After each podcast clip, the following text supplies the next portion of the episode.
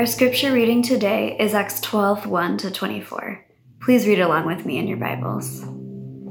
About that time, Herod the king laid violent hands on some who belonged to the church. He killed James, the brother of John, with a sword, and when he saw that it pleased the Jews, he proceeded to arrest Peter also. This was during the days of unleavened bread. And when he had seized him, he put him in prison, delivering him over to four squads of soldiers to guard him, intending after the Passover to bring him out to the people. So Peter was kept in prison, but earnest prayer for him was made to God by the church. Now when Herod was about to bring him out, on that very night, Peter was sleeping between two soldiers, bound with two chains, and sentries before the door were guarding the prison. And behold, an angel of the Lord stood next to him, and a light shone in the cell. He struck Peter on the side and woke him, saying, Get up quickly. And the chains fell off his hands. And the angel said to him, Dress yourself and put on your sandals. And he did so. And he said to him, Wrap your cloak around you and follow me. And he went out and followed him. He did not know what was being done by the angel was real, but thought he was seeing a vision. When they had passed the first and the second guard, they came to the iron gate leading into the city. It opened for them of its own accord, and they went out and went along one street, and immediately the angel left him. When Peter came to himself, he said, Now I am sure that the Lord has sent his angel and rescued me from the hand of Herod and all that the Jewish people were expecting. When he realized this, he went to the house of Mary, the mother of John, whose other name was Mark, where many were gathered together and were praying. And when he knocked at the door of the gateway, a servant girl named Rhoda came to answer. Recognizing Peter's voice, in her joy, she did not open the gate, but ran in and reported that Peter was standing at the gate. They said to her, You are out of your mind. But she kept insisting that it was so, and they kept saying, It is his angel. But Peter continued knocking, and when they opened, they saw him and were amazed. But motioning to him, to them with his hand to be silent, he described to them how the Lord had brought him out of the prison. And he said, Tell these things to James and to the brothers. Then he departed and went to another place. Now when day came, there was no little disturbance among the soldiers over what had become of Peter. And after Herod searched for him and did not find him, he examined the sentries and ordered that they should be put to death. Then he went down from Judea to Caesarea and spent time there. Now Herod was angry with the people of Tyre and Sidon, and they came to him with one accord, and having persuaded Blastus, the king's chamberlain, they asked for peace, because their country depended on the king's country for food. On an appointed day, Herod put on his royal robes, took a seat upon the throne, and delivered an oration to them. And the people were shouting, The voice of a God and not of a man. Immediately, an angel of the Lord struck him down because he did not give God the glory, and he was eaten by worms and breathed his last. But the word of God increased and multiplied. This is the word of the Lord. Thanks be to God. Good morning, Holy Trinity, Chicago, downtown congregation. Good to be with you this morning. I'm John Dennis, one of the pastors here. And uh, just want to say how excited I am and thankful for the work of those who have been finding a location for us. Excited that we are going to be able to gather together on Easter Sunday and then for the Sundays following that. It's a small start, but we look forward to seeing how God will unfold that. I want to bring your attention today to this 12th chapter in the book of Acts and the story of Herod and Peter and Rhoda and others. Amy and I have lived in this old house for 23 years. And as an old house, it has many creaks and flaws. As, as a home, it has been a gift to our family throughout all these years a place to gather with those from the neighborhood, a place to prepare to go out into the world, tying up soccer cleats on Saturday mornings to go and play soccer in the neighborhood. But it's been more than a house, it's been a home. And we're thankful for it, although I have to say I have had a kind of love hate relationship with it because as an old home built in 1888, it has needed more love and care and attention than I, as a pastor, have had the time or skill or money to give it. With its rattly windows, we feel the breeze of winter winds coming through. There are projects that have been waiting to be done for many years. In fact, we've had an opening in our ceiling for 23 years, an electrical box that was installed when we first moved in that was simply waiting for a light, light fixture to be installed. And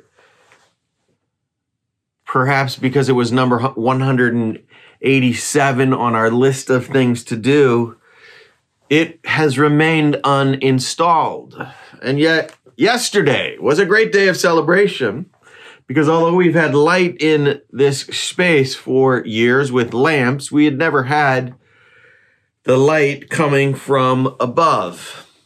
So for 23 years, I've walked into this attic and kicked myself that we had not yet completed that one project. I knew where the power might come from, but I hadn't ex- accessed it. It had taken me all of those days and years to access this power. And it's a simple and homely analogy, but as we draw our attention to the text today, I want to make a very simple point and proposition, which is that it pays to know the source of power particularly in suffering. Why? That is what this text is all about, that in the midst of the powers of the universe, sometimes as crushing as they are, there is another source of power to be accessed. And we tend to associate power with the rich or those who have climbed to places where they can exercise their strength, the famous, the political, the athletic. And Luke in this text is saying, no, no, no. There is a hidden power source, an underused source of power in our world today, like two wires being woven together. They are prayer and the ministry of the word. And Luke is showing us that when those two sources of power come together and are woven together, they have great effect in our world today. And the title for my sermon is very simple. It is just the power source. My argument is this, that it pays, friends, it pays to prioritize the power source of this world. Because God's power will outlast empires and can break the chains that bind us. And so I'm going to ask you just to bow with me as we open this text together and pray. Our Father in heaven, there are some here who have chains that need to be broken. There are some here who feel trapped and imprisoned, who need to be set free. Some who are in a state of suffering. There are some who need confidence in the midst of the swirling secularism of this world. And so I pray, Lord, that you would speak to us from your word today in the name of Christ. Amen. My aim this morning is to help to bring some peace and comfort to our souls in the midst of this swirling secularism by looking at the text and its relationship to this power source concept. In particular, I just want to give you four observations or principles for our moments of confusion and suffering that we are in. If you look at verses one to five and do keep a Bible open, please, as we will be working through a close reading of the text. Verses one to five really speak of the weakness of the church in the midst of the swirling power of the world. And it's important that we recognize in this hour that we are in, in the world globally, the weakness of the church in the face of the secular powers of the world. King Herod, in this passage, in one sense, represents every evil empire, every Lenin and Trotsky, every wicked regime that has ever had an iron grip on this earth. There's actually four Herods to do a little history lesson from the Bible. Four Herods that are mentioned in the scriptures. The first one is Herod the Great, who's the one who tried to kill Jesus and killed all the other infants in Matthew 2 16. And then he had a son whose name was Herod Antipas, who actually did kill John the Baptist, beheaded him because of the things that he was saying about his sexual relationships and marriage. This is a family that you do not want to be on the other side of. This is like the Corleone family in The Godfather or The Sopranos, but even worse. The electrician that came to install my lights was reflecting on what it was like to grow up as an Irishman in the city of Chicago and telling stories of his father and grandfather and how different ethnic groups, the Italians and the Irish, at various times tried to blow up one another's cars, trying to take each other out. This is a violent family. The one we have here is called Herod, the Herod Agrippa or Agrippa the first, and he's like a first century Al Capone. Listen to the description in verse one. About that time, Herod the king laid violent hands on some who belong to the church. It doesn't just say that he laid hands on them. It's a description of the kinds of hands that are laid upon the church, which are violent hands. And he killed James, the brother of John, with a sword. Now, this should cut right to our hearts for those of us who have paid attention to the scriptures for this is one of the disciples. This is the first. Stephen had been killed before, yes, in Acts chapter seven, but this is one of the 12 that had followed Jesus from the beginning. This is one whose name was the son of Zebedee, or Jesus had given them a name. And these two must have been pretty impressive in their physical uh, demeanor because Jesus gave them the nickname sons of son, sons of thunder. And they're the two that had said to Jesus, Hey, can we sit on your left and right hand when you get to heaven? Jesus says, You don't know what you're asking. These are bold leaders, and yet Herod's sword can take down a son of thunder. So James becomes the first of the 12 to be martyred. This is the weakness of God's people. Herod can yield and wield the sword and not be stopped. And the way that it pleased the religious community that day made him even more bold. Verse 3 says, And when he saw that it pleased the Jews, he proceeded to arrest Peter also. So James and John and then Peter. And when he seized him, he put him in prison, delivering him over to four squads of soldiers.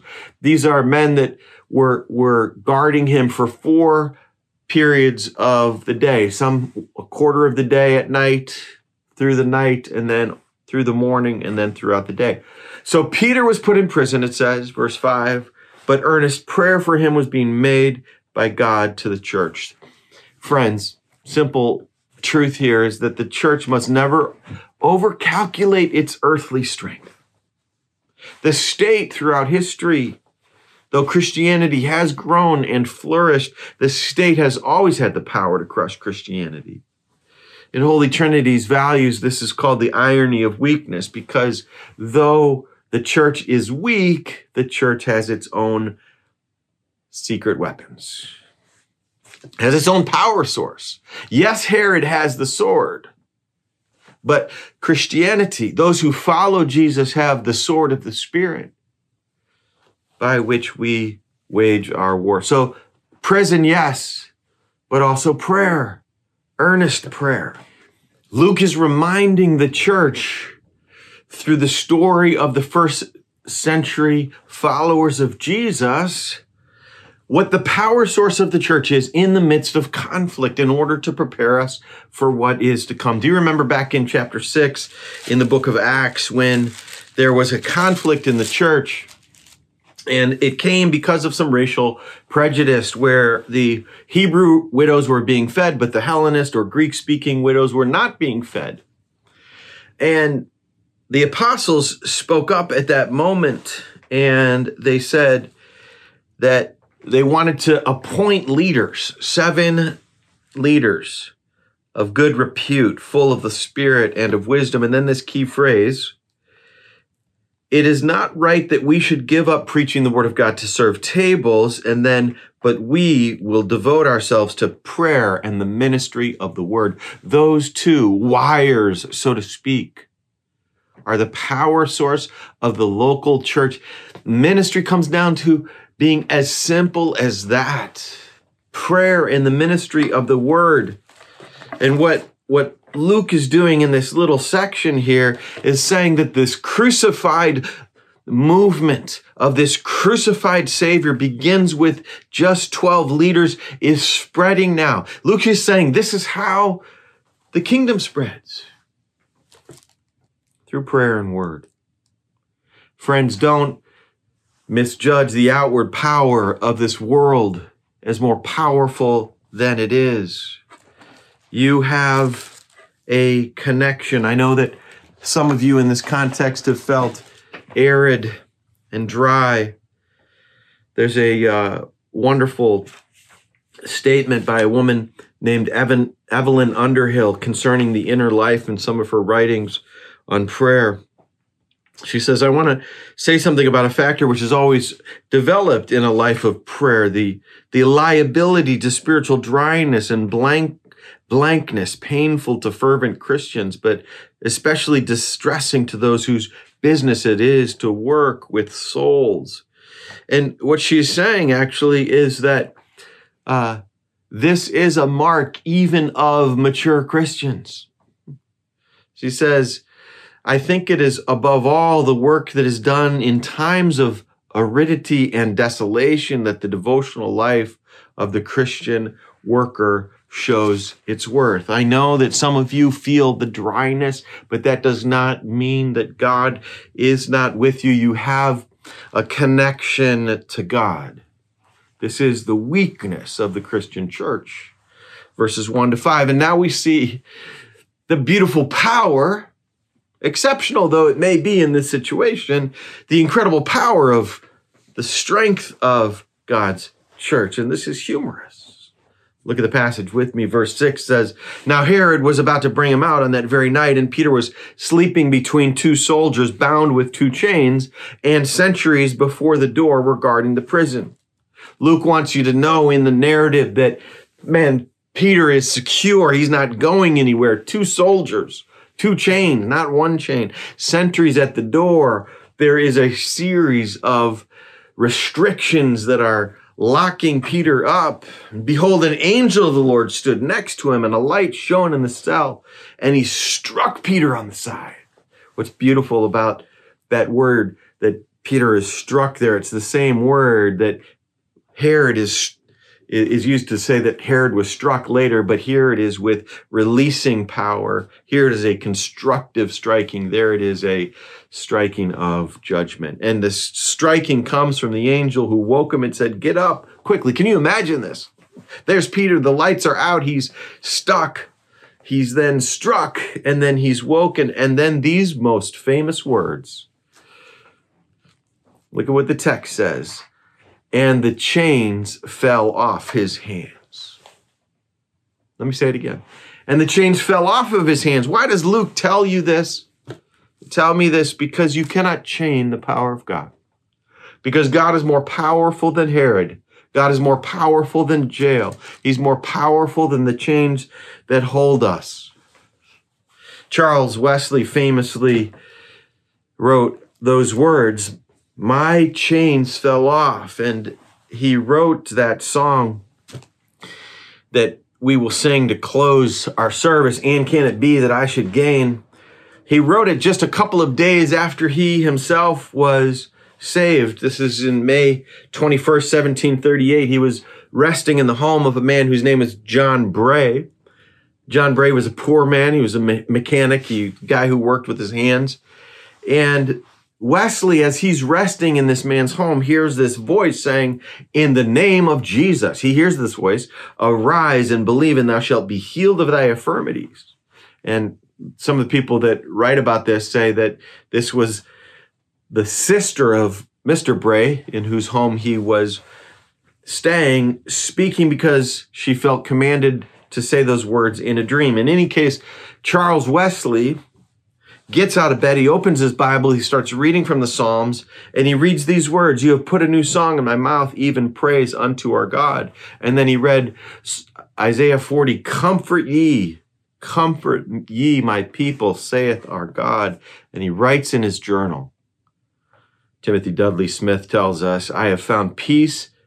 I have found myself at peace with God and rejoice in the hope of the love of Christ. And from that moment, comes this incredible song that says, And can it be that I should gain an interest in the Savior's blood? Died he for me, who caused his pain, for me, who him to death pursued. Amazing love. How can it be that thou, my God, wouldst die for me? Amazing love, how can it be? He left his father's throne above, so free, so infinite his grace. This is the gospel, friends.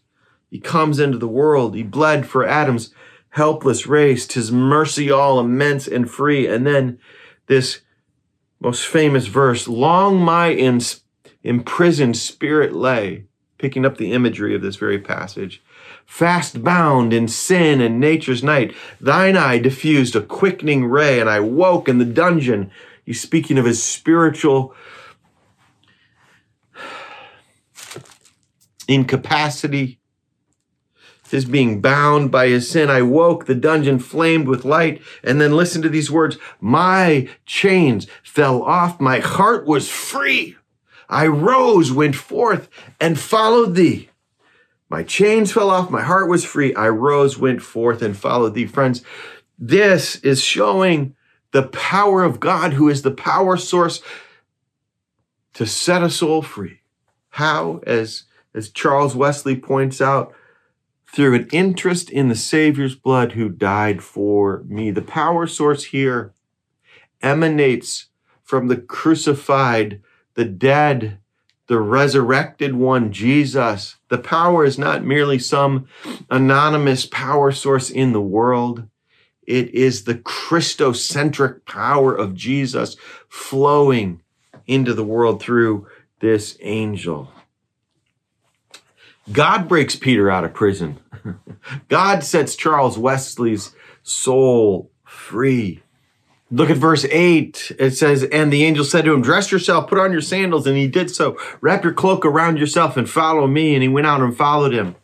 He did not know at that time, at that moment, that what was happening was being done by an angel was actually real. He thought he was seeing a vision. And they came to an iron gate leading into the city and it opened of its own accord. And they went out and along a street and immediately the angel left him. And then Peter came to himself. Verse 11, he said, Now I'm sure that the Lord sent his angel and rescued me from the hand of Herod and from all the Jewish people were expecting. Friends, what Luke is telling us is this is God's power source is prayer, even while Peter is in prison. Prayer, even while Peter is bound. That if this is not your experience, it doesn't mean that there is no power source, nor does it mean that you cannot know this power source. Luke wants you to know it. It pays, friends to prioritize the ministry of prayer and the word because it will last outlast empires and can set the prisoner free. Kent Hughes puts it this way that the power of fervent, even doubting prayer is greater than the power of kings. So you have the weakness of the Christian church, verses 1 to 5, the strength of the church in verses 6 through 11, and then you get the story of the Christian church in verses 12 to 19, the story must be told.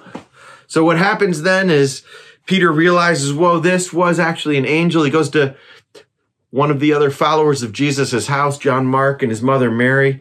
They're praying there. He comes to the door. Knocks on the door, and somebody we hadn't met before named Rhoda comes to answer. And Peter's like, Rhoda, it's me. the guy that you've been praying for. And I love there's a little bit of quiet humor here. She takes a look at him, realizes it's him, is so overjoyed that she leaves the apostle Peter standing at the door. That that slightly embarrassing time when she left him, the apostle standing there. Verse 14, recognizing Peter's voice in her joy, she did not open the gate, but ran in and reported that Peter was standing there. And then the rest of the people who are praying, they're like, no, you're crazy, Rhoda. This is not true. You just want this to, to happen. This is wish fulfillment. Peter just keeps on knocking and then he gets to tell his story. They say to her, You're out of your mind. But she kept insisting it was so. They kept saying, No, it's his guardian angel. Peter continues knocking. When they opened, they saw him and they were amazed. He motions to them with his hand and silences them. And he describes how the Lord brought him out of prison. He gets to tell the story, and then the story goes beyond that. Tell all these things to James and to the brothers. And then to verse 19 we we continue on. When I was much younger, one of the first stories that I really began to love about the Christian gospel and its power was called The Cross and the Switchblade.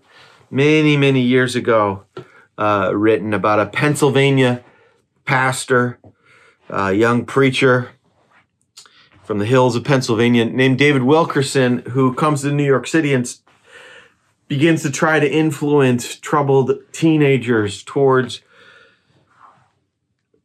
prayer and the ministry of the word really. He he once said this i knew know from my work in the church how important a role tears play in making the man whole or a person whole. He's speaking of prayer here. He tells of how surprised he was in his book, The Cross and the Switchblade, when two leaders from one of the most feared fighting gangs in New York City responded to Jesus. He describes how they fell on their knees before him in repentance and that their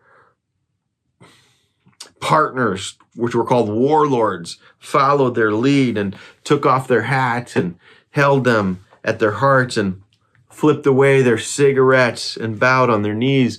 It was so powerful to him, such an answer to the prayer that he couldn't believe it. In fact, he thought these guys were began to doubt and worry that these guys had made fun of him and he goes home to his wife named Gwen and shares these sentiments and she looks at him and says, "David Wilkerson, Don't you realize that you got exactly what you wanted? You asked the Holy Spirit for a miracle, and now that you've got one, you're trying to argue it away.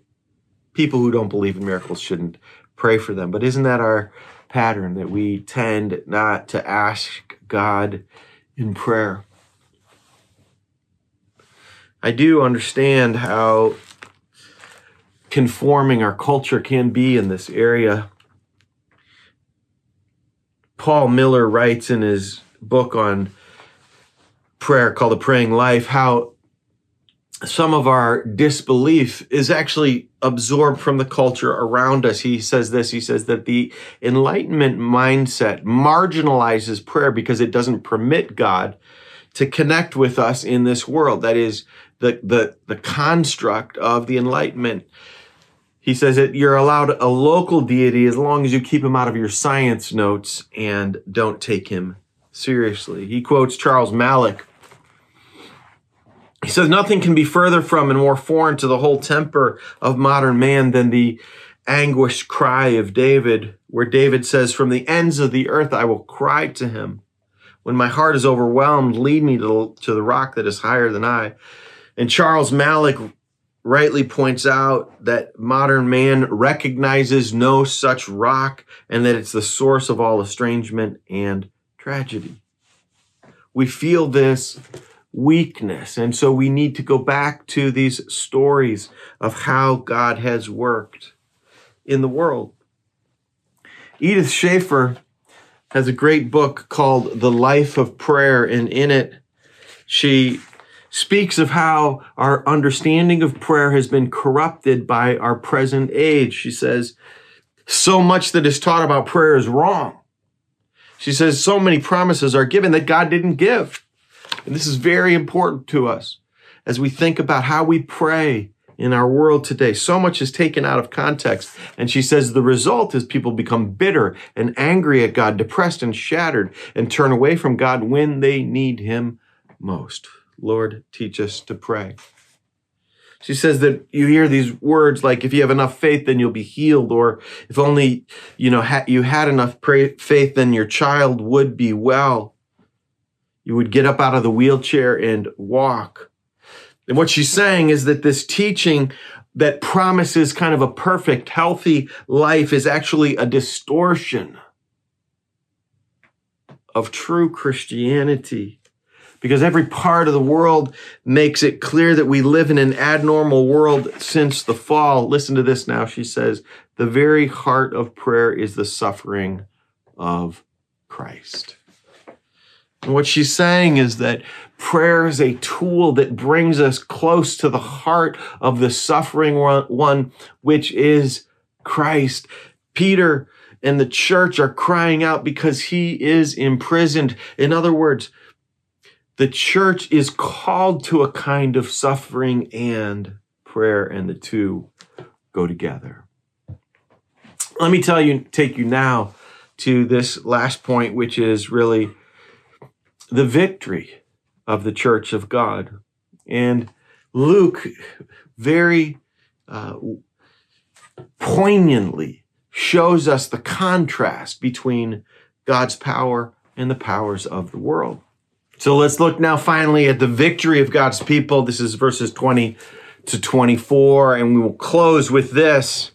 Verse 19 has said that uh, Herod had gone down from Judea to, to Caesarea, which is the seat of government. He spent time there.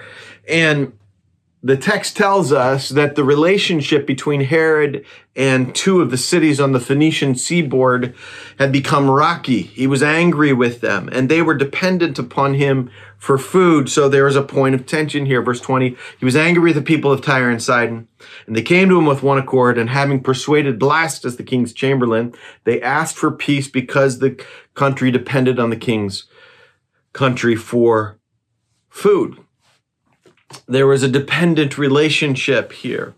And so Herod Agrippa stands up to give a speech, verse 21, and he puts on these royal robes and he takes a seat on the throne and he delivers an oration to them. And the people are shouting, verse 22, the voice of God and not of man. The voice of God and not of man. And in a single moment in the text, you see God's jealousy for his own glory. Verse 23 says, Immediately an angel of the Lord struck him down, same word as the angel striking Peter to free him. Here he is struck to his death. And the reason is given in the text because he did not give God the glory. And I'll just say it, Holy Trinity, for each of us the theme of our lives, the aim of the church, Holy Trinity Chicago, is to give God the glory. And this comes in part by going through suffering in prayer he did not give God the glory. That is, he, he accounted his accomplishments as if they were his own accomplishments. They are speaking of him as if he is a God. And then it says, and he was eaten by worms and he breathed his last. Isn't that stunning? He goes in just a very short section at the beginning of chapter 12. He goes from power to use the sword to being worm food just 23 verses later. This is one of the texts that we have recorded also in a parallel account by a historian, Josephus, who was a first century historian. He tells the same account of Agrippa entering the theater on the break of day and the silver shining, glittering wonderfully as the sun's first rays fell. And then Josephus tells us that he goes to flatter, that his listeners are flattering him, saying, Be gracious to us. Here's the quote very similar to how Luke puts it. He says, Hitherto we have reverenced you as a human being, the people are saying, but henceforth, henceforth we confess you to be a mortal creature.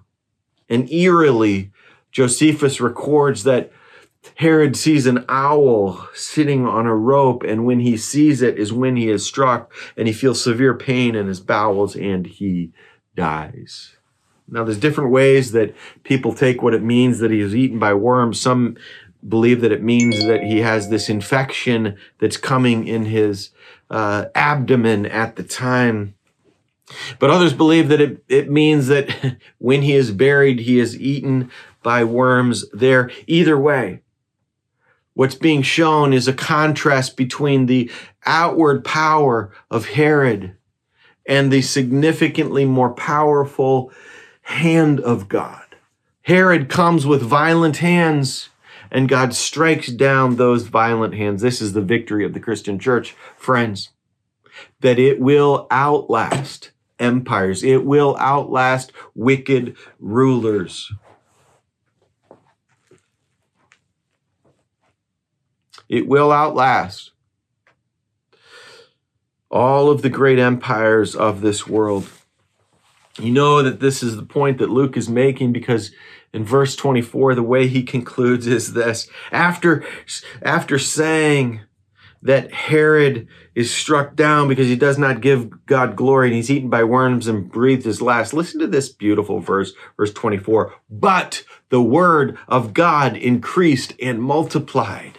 You see, what Luke is telling us is that this word and prayer will outlast the empires. What a contrast.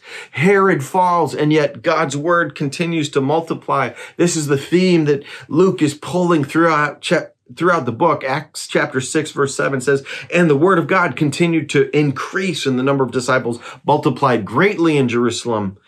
And a great many priests became obedient to the faith. And chapter 9, verse 31 says, So the church throughout all Judea and Samaria had peace and was being built up and walking in the fear of the Lord and the comfort of the Holy Spirit. It multiplied. What is the lesson? Friends, let us devote ourselves to that which is essential to the power source of God, to prayer and to ministry of the word. Some of us have benefited, some of you have benefited very much by John Mark Comer's writings, uh, a Portland pastor who has written um, on the ruthless elimination of hurry. And he talks about the importance of continuing in this world of distraction to develop the inner life and to cultivate our attention he says attention leads to awareness. All contemplatives agree. The mystic points out that what's missing is awareness, meaning that in the chronic problem of human beings' felt experience of distance from God, God usually, God usually isn't the culprit. There's no place that God is not. Our awareness of God is the problem and it's acute. So many people, he writes, live without a sense of God's presence through the day. And we talk about his absence as if it's this great question of theodicy, of injustice in the world. And I get that. I've been through the dark night of the soul. John Mark Comer writes, but could it be, with a few set exceptions, that we're the ones who are absent, not God? That we're the ones who are sucked into our phones or our TV or to-do lists, oblivious to the God who is around us or with us or even in us, even more desirous than we are for a relationship. And he goes on and he says, he takes a knock again at technology and he says, this is why I harp at technology at the risk of sounding like an overzealous cult leader with spittle on his beard. Don't you love the description? Or a fundy Luddite with an axe to grind. I fear for the future of the church. There's more at stake here than our attention spans because what you give your attention to is the person that you become. I don't think I could have said it any better than he says it there. That we must give our, our, our attention to prayer and the ministry of the word in this age of distraction. Let's not forget, Holy Trinity, our source of power. And can it be that I should gain an interest in the Savior's blood? Died he for me who caused his pain, for me who him to death pursued. Let's bow our heads and close in prayer And may we, Holy Trinity, prioritize the power source of this world, which will outlive the empires and can spring open jail cells and break away our bonds. Holy Trinity, may we give glory to God. Our Father in heaven, in the swirling secularity of this world, help us to remember that your power will outlast all other powers. And help us to stand firm in the midst of this season, we pray in Jesus' name. Amen.